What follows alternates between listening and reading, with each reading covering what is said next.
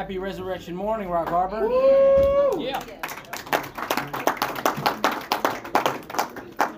This is uh, this is our time. Amen. You know, we, we celebrate every. Of course we do. Of course we celebrate every day. Uh, we celebrate what the Lord's done and in our lives. Uh, but th- this is the day that Christians are, are we that we show out and that we're not ashamed and that we push out and we let the world know that we still we still believe in uh, a risen Savior and we still cling to Him and that He is the only source and He is the only God of this world. That there is no other God. And so uh, we make that stand today, and, and it's a, it's a beautiful and wonderful day. Um, it's the day that the Lord hath made, but I'm glad it is sunny and not raining. Amen. So it's, a, it's thumbs up. It's a good deal. So uh, page 26. Obviously, we're going to talk about death being destroyed, uh, which is always a fantastic topic to talk about, whether it's Easter or not. Um, this is a staple of our faith. Staple.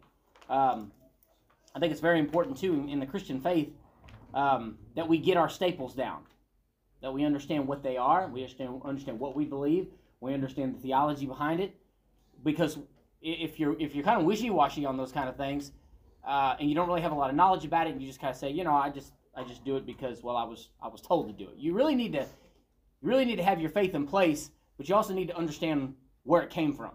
You understand the history behind it. You understand um, all the things connected to it. I'm not. You don't have to be a scholar to do that either. It's just that if we're going to believe in a in a risen Savior, then we have to understand the story that's behind it. We have to we have to get that, and and, and to us, um, that should be something that we're striving for all the time is to garner more knowledge about Christ, more knowledge, because when when the when disbelief comes, we're able to put our faith forth and we're able to make that good argument. Uh, central truth is that Christ's resurrection guarantees victory over death for believers. What a guarantee! There's not a lot of there's not a lot of good guarantees in the world today. Um, there are some guarantees that have been given, and and uh, you find out later on when you buy something, they say it's guaranteed or it's limited. A limited guarantee. How many of you have seen that on the tag before? It's got a limited guarantee. Anytime you see limited guarantee, it's probably a little bit shady. See, there's there's a lot of things that could go wrong in that situation. It's probably not going to be covered. But we get a, a full guarantee with Christ being our Savior that death is defeated and that you and I will experience eternity with Him. Now, we're going to get into the eternity thing here in a minute. That's something today that you and I should be extremely excited about is that this is not all there is. Now, I get that I'm here and I have a job to do and I have things that, that I need to accomplish on this earth. You all do. You all got th- we all got things to, that we still have to do, right? You're still here. We still got it. We got a job to do. We got things that need to be taken care of. But this is not all there is. Thank God that this is not all there is. Amen. That this is not the only life. That there's a life ahead, and not just a and not just a life, but something of high value and with immortality. 1 Corinthians 15 and 20, this is the scripture. Now is Christ risen from the dead and becomes the first fruits of them that slept. Under Let's Get Started, it says the resurrection of Jesus Christ is the central truth of the Christian's faith. Ideologies, philosophies, and religious belief systems around our world, uh, in our in our world, but Christianity stands apart from all of them because we serve a risen Savior. Uh, it's that's an important fact to also understand when it comes to other religions. You have to understand what separates you from everyone else. And the separation is is that there was a promise given. This I've listened to this in debates. I've listened to this uh, between atheists and and um, uh, professors and, and just all of the like that talk about this. Christianity is the only faith where there was a documented promise given. A documented promise that was given, and a documented promise was fulfilled by the by not just the death, but the resurrection of one's God. No other faith can claim that. Yours can. Amen. You're the only faith on the face of the planet that can claim that there was a promise given. He actually did what he promised. He died and then he was resurrected from the grave. There's evidence to, to support that. You're the only faith that on the face of the planet that can actually say that. Amen. Hallelujah. That is that is some powerful, powerful stuff. So you need to understand by being a Christian what is behind that. and why that's such such a major thing, and that no other faith can compare to that. No, no other faith. So I think that's that's good. Uh, death could not hold him, and Satan could not defeat him because of his resurrection. His followers can also look forward to resurrection and eternal life. As you, as you begin the study, take time to rejoice in the victory he brings.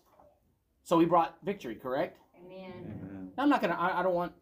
I don't want a lot of stuff going on when I say this. So I want you to understand when I say it. I, I want somebody to weigh in. What has he given you victory over? By Christ, what did you what did you gain victory over? I'm talking about on a personal level. If you're willing to tell, on a personal level, what did you gain victory over? What's that? Your life? What else? Drugs. That's good. Drugs? Drugs. Drugs, very good. What else? Healing. Healing. You got heal access to healing, brother. You got it. Cigarettes. Cigarettes. Victory over cigarettes. What else? Anger. Anger. That's a good one because I was going to say that one. Yeah. What's that one? Bad behavior. Bad behaviors. Listen, church. All of these things were made possible by what Christ did on the cross. Yeah. All of them. And I, and I I wanted to do that to kind of exercise you guys a little bit and, and get you guys thinking these things would not be possible had it not been for what Christ did on the cross. None of them would be possible. You and I would still be struggling in those things. And yes, temptation comes. Yeah, we deal with stuff. We get hit in the face, but but we can continue to move forward and we can be victorious over the struggles of this life and we can win Amen. we can win because of what Christ did for us, and I think that's very, uh, very powerful. All right, so uh, many people see Easter as a time to celebrate spring and the new life that comes after winter has passed. The world may not even realize this beginning of new life is a dim shadow of the new life we can receive through the one who conquered death forever. Through his resurrection, Jesus proved the truth of his claims during his ministry. Skeptics have tried to deny the resurrection, but all their attempts have been uh, unsuccessful. I wish we had time to get into that because I've got a, just a load of things I'd love to discuss about the evidence that does support the resurrection. Um, so we're not going to get into that, but yes, there have been a lot of attempts on the on the resurrection to try to disprove that. Um, the witnesses that seen him after the, after he rose from the grave, the visitations from uh, from an individual standpoint. Uh, there are so many different things that point to the proof of the resurrection.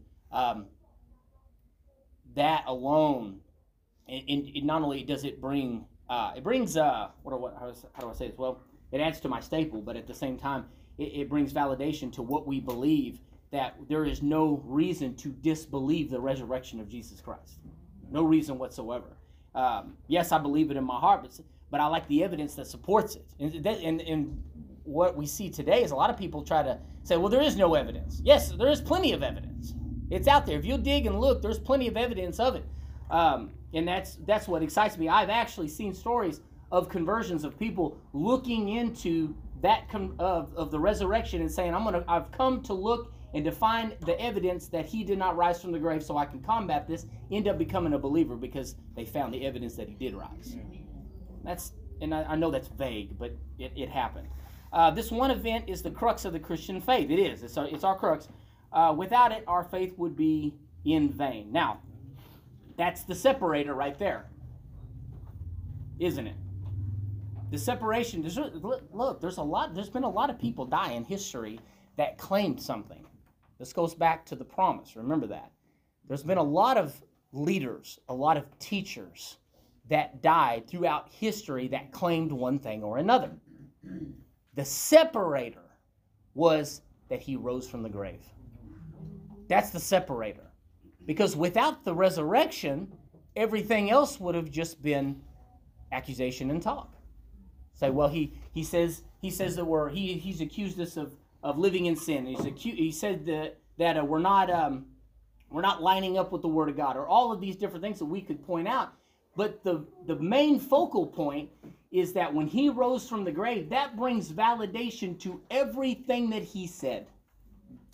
I mean, if somebody if somebody makes a promise and they, they say all of these things, and bring all of these promises and they put them out there and they say, and, and they say this is what's going to happen and this is going to happen. They give all of these words and they say all of these things are going to take place.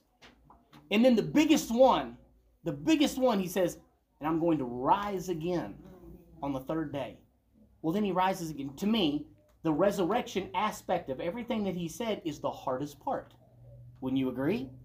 The hardest part is going to be rising from the grave. But if he rises from the grave, then what that does is if he can accomplish the hardest part, that brings validation to everything else he said.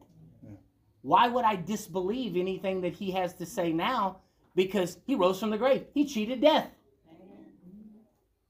It's like it's almost like he's like punch right in the devil's face. It's like there. What do you think about that? Bam.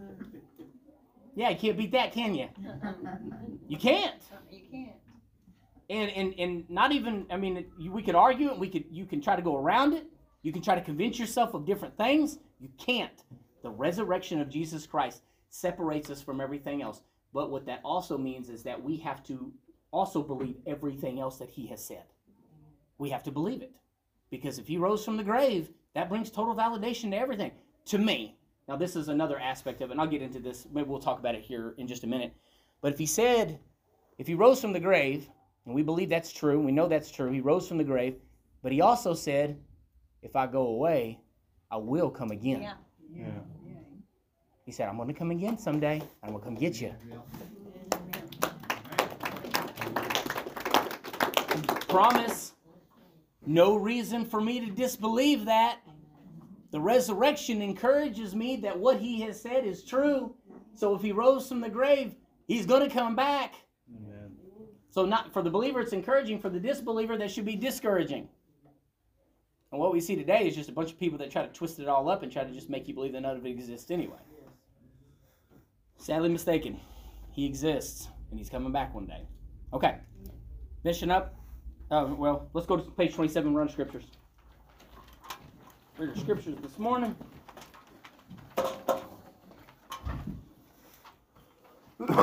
Haley, go ahead.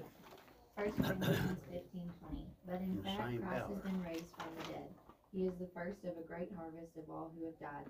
So you see, just as death came into the world through a man, now the resurrection from the dead has begun through another man. Just as everyone dies because we all belong to Adam, everyone who belongs to Christ will be given new life. But there is an order to this resurrection. Christ was raised as the first of the harvest, then all who belong to Christ will be raised when he comes back. After that, the end will come, when he will turn the kingdom over to God the Father, having destroyed every ruler and authority and power. For Christ must reign until he humbles all his enemies beneath his feet. And the last enemy to be destroyed is death. The scriptures tell us the first man, Adam, became a living person, but the last Adam, that is Christ, is a life giving spirit. What comes first is the natural body, then the spiritual body comes later. Earthly people are like the earthly man, and heavenly people are like the heavenly man. Just as we are now like the earthly man, we will someday be like the heavenly man. What I am saying, dear brothers and sisters, is that our physical bodies cannot inherit the kingdom of God. These dying bodies cannot inherit what will last forever. But let me reveal to you a wonderful secret. We will not all die, but we will all be transformed. It will happen in a moment, in the blink of an eye, when the last trumpet is blown. For when the trumpet sounds, those who have died will be raised to live forever, and we who are living will also be transformed. For our dying bodies must be transformed into bodies that will never die. Our mortal bodies must be transformed into immortal bodies. Then, when our dying bodies have been transformed into bodies that will never die, this scripture will be fulfilled. Death is swallowed up in victory. O death, where is your victory? O death, where is your sting? For sin is the sting that results in death, and the law gives sin its power. But thank God, He gives us victory over sin and death through our Lord Jesus Christ. Yes. Okay. Amen. Very good. Thank you. Okay. Part one Christ's victory over death. Earlier in 1 Corinthians 15, Paul confronted those in Corinth who taught or believed there is no resurrection of the physical body, a belief that undermined the concept of bodily resurrection of Christ. Every believer will be resurrected from the dead, a fact firmly anchored in Christ's resurrection. Um, if he said it, it's going to happen. He promised it. He said, "This is the way this is going to go. This is this is going to take place. There's going to be uh, a resurrection from the dead." In verse 21 and 22, Paul used an analogy of Adam and Jesus to further explain the significance uh, of Christ's resurrection. Because of one man's sin, who was the one man's sin? Adam. Okay, all humanity would face death. Conversely, because of one man's obedience, Those who have accepted him will experience experience a resurrection to eternal life. And this brings us to the first point of, of eternal life in understanding that here, yeah, we're dealing with a mortal body. We're dealing with uh, mortality, and it's not just the it's not just the uh, idea of death, but it's the fact that this thinking thing decays. I can't stand this thing when it decays. I got an L3 that's twisted. I've seen it in a couple x-rays. They asked me if I'd ever been in a car accident. I said, no, I've never been in a car accident. They said, well, when did that happen? I said, I don't know. I don't, I don't know. It's twisted though, but it makes it stiff. Anybody relate to what I'm saying? Amen. My ribs pop out if I carry that backpack on my back too long. It bothers me. And I've noticed it's become a little bit more frequent the older I've got, which is not a cool thing because I keep thinking I should feel like I'm in my 20s. Anybody say amen to that? Amen. it's like I should still feel like I'm in my 20s, but I don't. And that the reality of it is, is that the body is decaying. It cannot last. You say, well, that's kind of sad though. Yeah, maybe. But my next question is going to be, well, what's after that? Well, if this is not all there is, then what's next? It's, it's this new glorified body that we come into grips with. In that I won't always have to feel pain. You won't always have to feel. Can you imagine a life? Can you imagine being in a place where there is literally no pain? Praise God. It's hard to fathom that. And even though I rejoice in that, I really can't wrap my mind around it. Because we've only known a world that has pain. We've only known when you're afflicted in your body or you sustain an injury, there's hurt with it. Or just the just going back to the injury itself, you we live in a place where you can be injured. But what about living in a place where there is no injury? In that the body does not decay. Going back to Adam, and I thought about this, and and, and it was to me it was um, you know it's really revealing. That was one of the punishments, if you remember, that when he was uh, when they were uh, taken out of the garden, um, it was guarded to keep them away from the tree of life, and it was specifically said that lest they come back to the tree of life and partake of it and live forever. Because at that time, they could live forever. They were able to. They had access to it. You see, that's that was the whole purpose of bringing about bringing Christ is to redeem us back to God. But the benefit of that was you come back to the initial beginning, which was what was the initial plan? To live forever. That was the initial plan. Is that you're you're not going to die. And so to come back to that place again and to think that that's what Christ has brought and that is what he is offering you and I. When you really start to think about it, meditate on it, it it motivates me. It motivates me to want to serve him more. Why? Because he's offering it. It's it's like it's like you're being it's like we've been given something and we don't even realize the value of it. Like if somebody somebody gives you a I watch videos sometimes um, where they'll offer somebody on the street they'll say uh, gold coin or a hundred dollars. They don't realize that gold coins run about two thousand dollars an ounce right now. Gold coin or hundred dollars? They take the hundred dollars. Like nine out of ten times, they take the hundred dollars. Why? Because they think that's where the value's at. They don't realize that the value's in that gold coin. And I don't really think that a lot of times Christians miss the value of what comes with Christ. He's saying, I'm offering you eternal life. I'm offering you an opportunity to live with me forever. What an offer! What an offer! Uh, one of the first things that come to mind for me, and one of the things I know that I take advantage of, and when Jesus did what he did, he tore the veil. We can come before God anytime, any Right. place, That's whenever we like. And I don't do it enough, honestly. Yeah. I need to do it more. That's good. And it's it's something that, that goes right by me sometimes when I think about the things he's done for me. Sure, he saved me from my sins, he's done all this, but he's given me an opportunity to step into the throne room without ever being there. Yep. And talking to the creator of everything. Of everything. Yeah, just just what Sean is saying kind of it gives me chills. Yeah. Because I'm thinking, woo, man, we don't get that. We don't really get the whole package of what has been given to us. So anyway, let's get back on this. Good. So Paul made two points. First, death is inevitable because it is the consequence of human sinfulness. Absolutely. Second, Christ's resurrection ensures the resurrection of those who accept him. What Adam's disobedience brought uh, upon humanity, Jesus reversed through his obedience to the Father in going to the cross to die. We've talked about this in here before. I'm not going to spend a lot of time on it, but he didn't have to do it. He didn't have to. He chose to. Now you have got to really meditate on that before it really sinks in because we just we just automatically look at it like it's almost like our brains are on autopilot. It's like, yeah, yeah, you know, God gave His Son to die on the cross for us. Yeah, I understand that. No, do you think about it? This is the Creator. As Sean put it in perspective, this is the Creator of the universe. This is the Creator of all things, and He was like, how do I bring my creation back into a close relationship with me? How do I do that? The only thing that would be proper is a proper sacrifice. It would have to be something that was perfect. It would have to be something that was holy. That's the only way it'll work. I'll send my son. Would you send yours?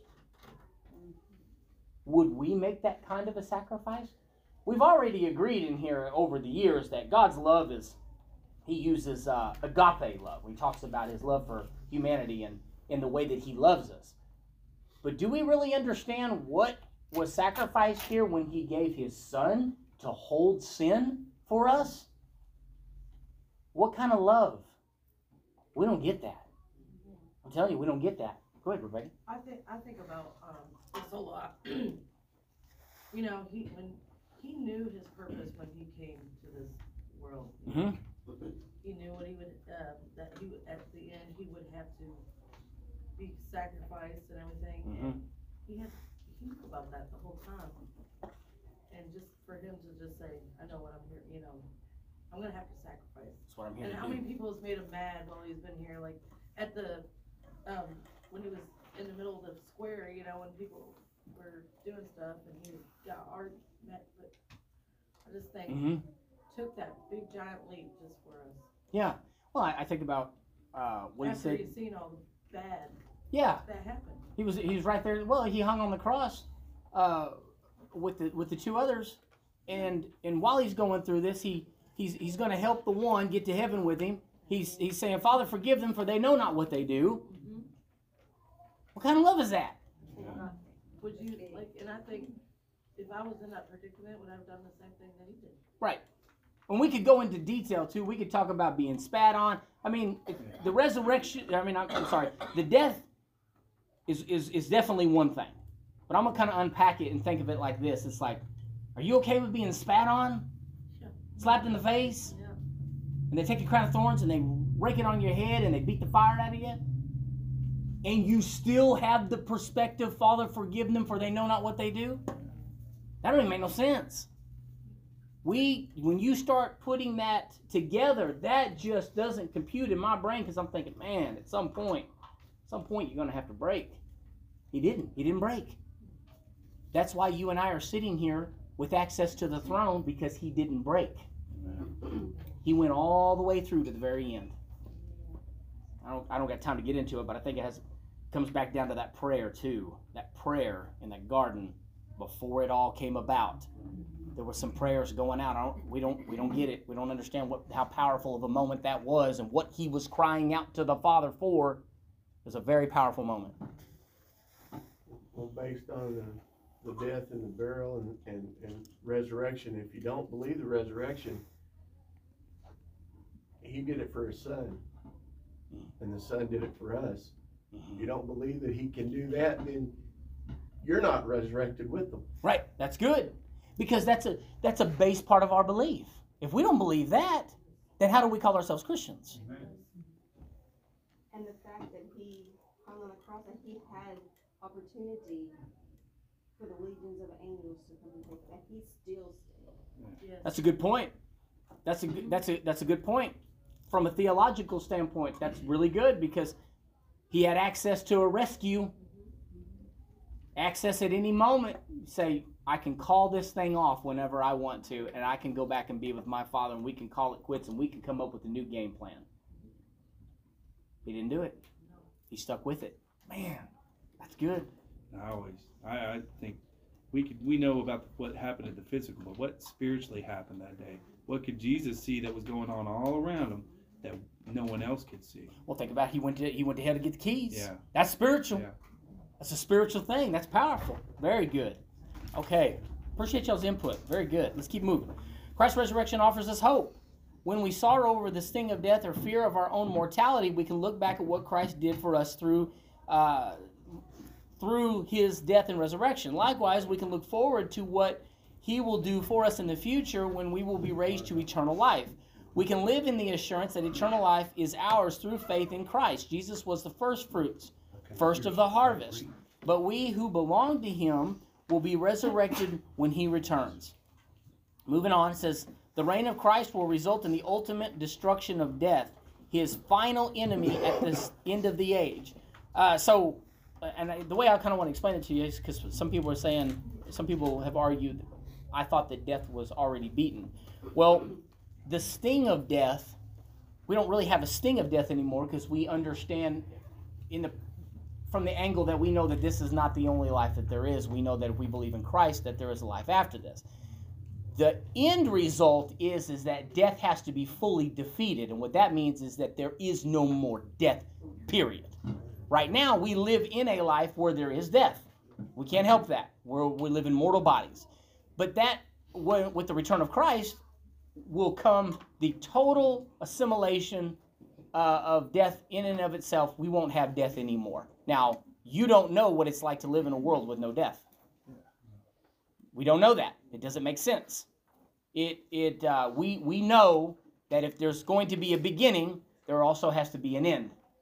But when the resurrection, or I should say, the, the resurrection of the, this body happens, and we're caught away, rapture, or we die a natural death, and we go to be with Him, we know at that point, once we make that transfer over, we've I don't want to use the word graduated, but we've passed over into a place of immortality.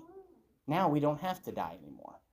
Now we don't have to experience death anymore. Now I've made that point earlier, but do we understand the privilege and the honor that has been bestowed upon us that you can literally say right now, if you believe in Jesus Christ, that you're living immortally? Hmm. That's yours right now, right now, because because you can hold on to that promise. Yeah, I live in a mortal body, but we shouldn't be intimidated by that because we know that when this body dies, it's like it's okay. Yeah. I know where I'm going. I'm going to be with Him. Okay, let's keep moving.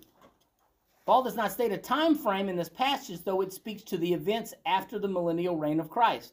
Paul's primary point was to demonstrate the ultimate destruction of death. I didn't want to spend too much time on the, the millennial aspect, but when you you read God's word and you look at all the things that's been promised, I, and I want to to just briefly revert back to saying that if He said it, it's going to happen. There's going to be a millennial reign where Christ is on this planet, right here, reigning for a thousand years in perfect government. He will reign on this planet. So you'd be, you'd be surprised the Christians don't even get that. They totally dismiss that. They're like, it's all over after this. No, actually, if you look at the promises, there is a tremendous amount of things that are coming. Yeah. Unbelievable things. Thousand year reign to me is one of those things that's a conversation piece. There's going to be a there's going to be a government here that will reign perfectly because of Christ. He'll be here. You think, what? He's coming? Yeah, he said he was coming, and he said he was going to be here, and he was going to reign. So the thousand year reign, uh, they're talking about this taking place after that. So Paul's primary point was to demonstrate the ultimate destruction of death. The Father has declared it so. Thus, there is no shadow of doubt that it will happen. In the end, Christ will vanquish all enemies. This speaks to the authority, power, and sovereignty of God. Even death, the ultimate enemy of humanity, will be defeated. The false teachers of verse 12 said there will be no resurrection, but in reality, there will be no death. Christ has assured the re- that the resurrection of all who believe in him. While the pain and grief of death is very real, we find comfort in hope of Christ. So here's here's another thought, and I, I keep I had these sectioned off so you could keep working your your mind about the the immor- immortality of it. People that you just mentioned here, um, the grief of the pain and grief of death is very real. A lot of you in here have lost loved ones uh, that, over the years, people that were believers, you loved, you were close to. There is going to come a day when you come back into, you're going to come into a place where we call that the glad, the, the great reunion day, where we're reunited with all the people that went on before us. They are not hurting anymore they are not in pain anymore. They are living, we're still living in pain. We're still living with grief of the ones that went on before us. We still got to deal with that. But there will come a day once that is completely taken away that we will come back to a reunion when we see them, we'll be immortal, never to leave them again. Do you can you can you grasp what's been offered there? You think, well, but I lost them. Not forever. Amen. Not forever. You'll be back with them someday. If they were believers and you're a believer, one day you will be back with them again. But you won't be departing, it'll be forever. Now that grabs at the heartstrings because that that pushes past the point of our grief and the things that we have struggled with from a personal level. Because a lot of times it's hard to see past the grief because it's hard. It's hard to see past the pain because it, it, it hurts so bad. But the point is, is that it won't always be like this. And if they were believers and you, and you believe that there will come a day that you'll be reunited with them, and then we won't have to worry about that stuff anymore. And all of this is just be a, I don't even know if it'll be a memory. I don't really know how that works. I don't know how it could be a memory because it's painful. But does it really matter? Yeah. does it really matter? As long as we get to go and be with the one who allowed all of this. Couldn't ask for anything more. Okay, I gotta keep moving, guys. I'm sorry. Um, last one, I think. Yeah. Uh, we might ask, how is my life impacted today by Christ's victory over death and the hope of eternal life? Such hope does not make our daily challenges disappear. Rather, it points us toward Christ who gives help for today and hope for tomorrow. Anybody got any challenges that they've been dealing with lately? We all know that the challenges don't disappear. Sometimes it feels like they increase. It's like, man, it just gets more complicated. It gets more complicated. And, and you know what's crazy about that too, Stacy, is that even if you don't have any internal problems going on in your family, or something that you're fire that you're having to put out somewhere, or some situation, even if it's all going pretty well, life in itself is just complicated. Amen. I mean, not even throwing gas on the fire. It's just complicated. It just seems like it just seems like the more life goes on, things get more complicated, and it gets more complicated. That's how the stuff that you see on on the news and the television. You're like, oh my goodness, where is this thing going? Well, obviously not anywhere good, but we have a hope. We have a hope of what's ahead. Amen. All right, let's keep moving. We got part two. I want to get into this. I'm going to, I'm going to try to get through this. I'd like to get to part three if we can. Paul then, uh, in part two, sharing in Christ's victory, Paul then refuted the questions of those with a wrong understanding of the resurrection. Greek philosophy included a, a belief that while the soul or mind was immortal and good, the body was evil and would eventually decay. Some Corinthian Christians did not believe in a physical resurrection because they believed the body to be evil. Well, the reason that there's going to be a, a, a resurrection of that physical body is because there has to be a conversion. It's the conversion from the mortal to the immortal. Why? You think, well, why is it exactly like that? I don't know. It was promised. I just know it's going to happen. Is is uh is the flesh inherently evil? Yeah, this thing is pretty evil. This thing pretty much is a contradiction to what God wants to do. Can we agree with that? Amen. The thing is constantly in contradiction to what God wants to do. There's always seemingly desires to want to go do something else. I, I find it in the small things. For me personally, it's like I should be, I need to pray right now. But there's always, my flesh is like, let's go over here and do this. Let's go over here and do this. Oh, we don't want to pray. Not right now. We'll, we'll do it later. How many of you hear that procrastination in the mind? We'll, we'll pray later. We'll pray later. How many of you realize that when later comes, you end up not praying then Yeah. also. Okay. So I'm not alone in this. So um, there's this constant there's this constant battle with that body. So the body has there has to be a conversion from the from the mortal to the immortal. Um, and when that takes place, that fulfills his promise. So in verse 36, Paul bluntly referred to the denial of the resurrection as foolishness. He used the example of a seed to show that life comes out of death. A seed planted in the ground decays or dies, but will eventually sprout into a beautiful plant. So will it be with the resurrection of the saints. The resurrection of Christians will in, uh, include a God given body. In the physical world, God has given beings different bodies humans, animals, fish, and birds. Heavenly bodies are also different. Our Almighty God can take physical matter and form it as He likes, according to whatever purpose He gives. How foolish then to deny that God can raise that, that God can raise a body from the dead.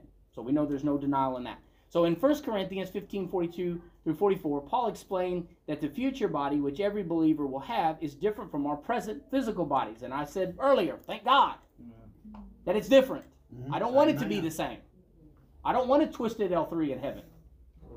Right? I don't want to deal with that. The earthly body will decay, and from it will come an immortal body. A dead body lacks honor and bears the consequences of sin, but it will be raised as a glorified body. The physical body is weak, frail, and dying, but the new body will live forever in resurrection power. The physical body is of this world, but the glorified risen body will be suitable for the world to come. You need a suitable body for the suitable place that you're going to be in. Amen. You need a suitable body. And that you need an immortal body, something that's eternal, something that will last. This physical body cannot stand in the presence of God. It can't. It will just it'll just go away. Uh, if you've ever spent if you ever spent time in prayer and you love if you're in a, like a real hot fervent place in prayer and you spend uh, more time in prayer more time in prayer uh, it starts to wear you out you start to get tired physically it wears you down uh, there have been times I've wept, just weeping before the Lord and crying and worshiping, and it, it just gets so. I'm like, you know what? I am really tired. And you think, you think, I wish we could, man. I, you know, I wish I could be in a place where I could just worship Him and not get tired. That'll happen someday. Amen. That will happen someday. This body just can't take it. We gotta have a, we gotta have a different body. We have to have a glorified body. So this great contrast is seen in Adam and Christ. Adam re- uh, represents the earthly being which is sin stricken and bound to earth. Christ represents the heavenly being, which is eternal and incorruptible. The first man was made of the dust of the ground, the second is of heaven. The natural body will return to the dust, but those who have been born again will be raised to incorruption. In eternity, all who have believed in Christ will be heavenly, celestial, and immortal. On earth, we have borne the corrupt state of the earthly Adam, or earthly man Adam. In heaven, we will bear the state of the resurrected Savior. All right, that's good. Sorry, I just got had to, I got to kind of bust off through that so we can get to three. Uh, I've got about. I'd like to quit in about ten minutes if I can. I'm trying to stay on track, church. I apologize. I'm trying. Part three: Triumphant through Christ's victory. Paul begins the conclusion of his argument to support of the resurrection of, of the dead in 1 Corinthians 15:50. A corruptible physical body cannot inherit God's kingdom. It is unsuitable for eternity and it must be changed. Amen. Mm-hmm. Such a change will take place, but not while we live in this corruptible world. When and how this transformation will happen is a mystery known only to God, and we can understand it only to the degree God reveals to us in Scripture. The rapture of the church will take place in the briefest of moments. 1 Thessalonians 4 15 through 17. The Greek term translated moment refers to a fragment of time so short it cannot be divided any further. There's a lot of there's been a lot of debate over when this is going to happen, how this is going to happen, to what to what degree this is going to happen. I've man, I've listened to a lot of different talks on this. That's exactly the point I was about to make. Yeah. What difference does it make? And I and I get it. I mean, I, I know everybody wants to know, and that's I think I, I think that's one of our shortcomings is that we always want to know something before it happens. It's like geared into us. We always want to know it before it gets there. But there's just simply some things that you cannot know ahead of time, and you're going to have to let time just play its way out. says it com- it's so quick of a time frame that you can't even divide it anymore. That's how quick it is. Some say, um, well, it's going to happen here. It's going to happen in this time frame, and some say it's going to happen in this time frame. And um, I did. I come to the conclusion. You know what? I'm tired of racking my brain trying to figure this thing out. It's not meant to be figured out. Yeah. And, and truth be told, I really don't care anymore. Whenever you choose to come, I'll be ready. Amen. That's the thing you should be most worried about. Amen. Is if you believe in a rapture that can happen at any moment, then why ain't we spending more time getting ready? Man. Come on. It's like we spend more time trying to figure out what he's cooking up behind the scenes so we can somehow wait until the very last minute to do what we need to do. Amen. Sometimes I think that's kind of what the kind of what people are shooting for is if I can figure it out prior to, then I can wait until the last second and then I'll do it. I don't think it works that way. And I don't think God works like a formula. I don't think you can just plug it in and plug pull out anytime you feel like it. Amen. I think the heart is a, is a major. I don't. How do I say this? I'll try to say this very carefully. The heart, the, the heart is the thing that changes. You can't just come onto the scene and say, "All right, God, I'm ready to be saved now. Save me." I don't think it works quite like that. No. You have to be beckoned and drawn, and then we repent. Yeah. And we're playing with fire, literally. Literally, we're playing with fire if you think you're going to wait till the last minute and then make a change. That's a scary thought. Somebody had their hand up. I'm sorry. Oh, Jim, go ahead. Sorry. You know, I don't know what it is in the Bible, but it says it's the same spirit that raised Jesus from the dead Mm-hmm. will raise us from the dead. Yeah. The same spirit. Same spirit. And we have to realize that, Mm-hmm. that it takes that same spirit, the Holy Spirit. Yes, that's that's right. The That's wholeness of Jesus is what he changed, had to change his body just like we will. Yep. And the Good. same power that ch- that rose him up and changed, his same power is going to do it, bring us out Right. there. And we know if it happened with him, it's going to happen with us. That's good. Okay, so it says, In that moment, the body will be transformed and the mortal becomes immortal. The victory of eternal life replaces the defeat of death. Death lost its power with the, resur- uh, with the resurrection of Jesus Christ, and it will finally be destroyed with the resurrection of the saints.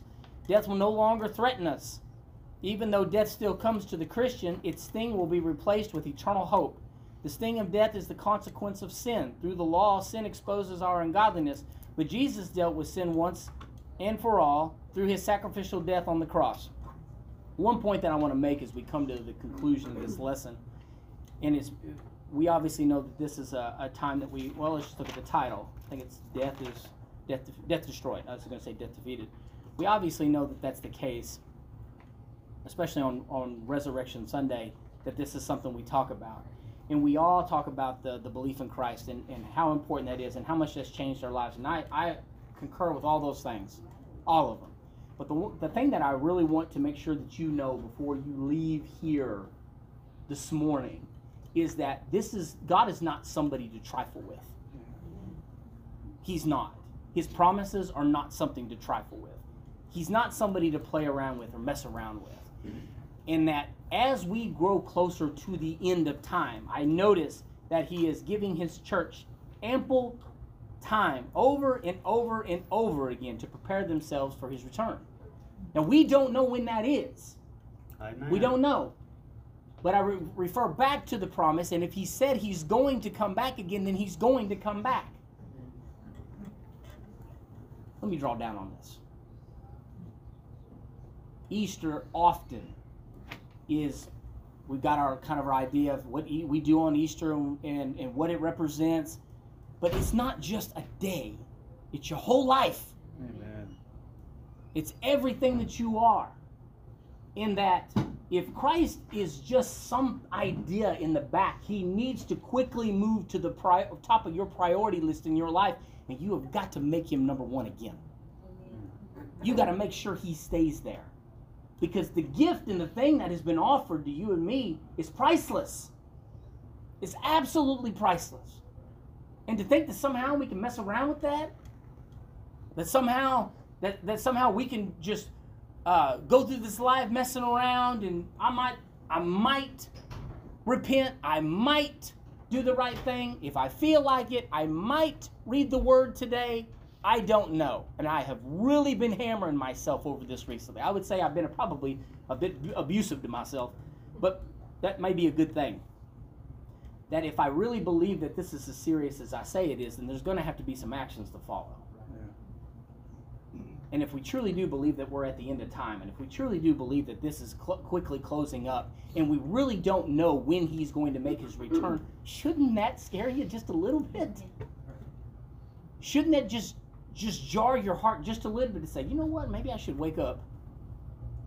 And believe me, oh gosh, believe me, I'm not standing up here trying to act like I've got to figure it out because I promise you I haven't.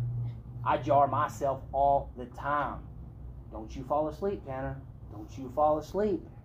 He's going to come at a time that you don't expect. That's been promised to you and I. That bothers me. That bothers me.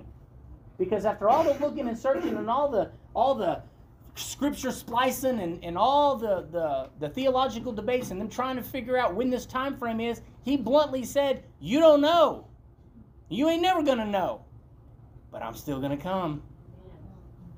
And that bothers me. And that bothers me in a good way, though. I'm a bit uncomfortable with that thought that at any moment he could come back. You only get one chance. One. There's not a second. I'm talking about life in general. Yeah, right now, right now you can repent. Right now, if you fall under conviction, you can repent of your sin and you can make your life right with Christ. You can do that today. Right now, you can make that right. But when he makes his return and gathers his church, It's over. there are no more chances. Time is over. And we've missed our chance. He said one day it's going to happen. I hope that we take this seriously. Seriously. What has been given to you and me by the cross. Finishing out, last paragraph. Finally, Paul expressed gratitude to God who provided our spiritual victory through Jesus Christ.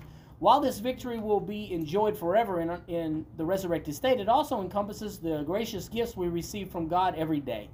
Through the power of the Holy Spirit, we can find victory over sin, victory in spiritual battles, and victory that carries us through life challenges. Everybody say victory. Victory. Victory. That's what you have this morning. And it all has been made possible through the glorious sacrifice and resurrection of our Savior. Amen. I cannot I cannot express. I don't have words. The English language doesn't do it. I just don't have quite the the gratitude in place to to express how grateful I am to have, be living in that right now. Living in that right now. I got I got a chance this morning just like you do. I got an opportunity. Take advantage of your chance this morning, please. Take advantage of the gift that's been freely given. It's been given to you. We we we don't we don't have a lot of time left. And if you don't think that, if you just simply just don't believe that Christ is coming back soon, I'll just simply put it this way: you ain't gonna live forever, mm-hmm. and you don't know when your life's gonna be taken from you. Mm-hmm. Make every opportunity count. Take Him at His word. Repent of your sin. Come to know the Lord. I'm gonna, I'm gonna, we're about five till Easter Sunday. I want to quit there. Give us plenty of time for fellowship. God bless you guys. Have an awesome Resurrection Sunday.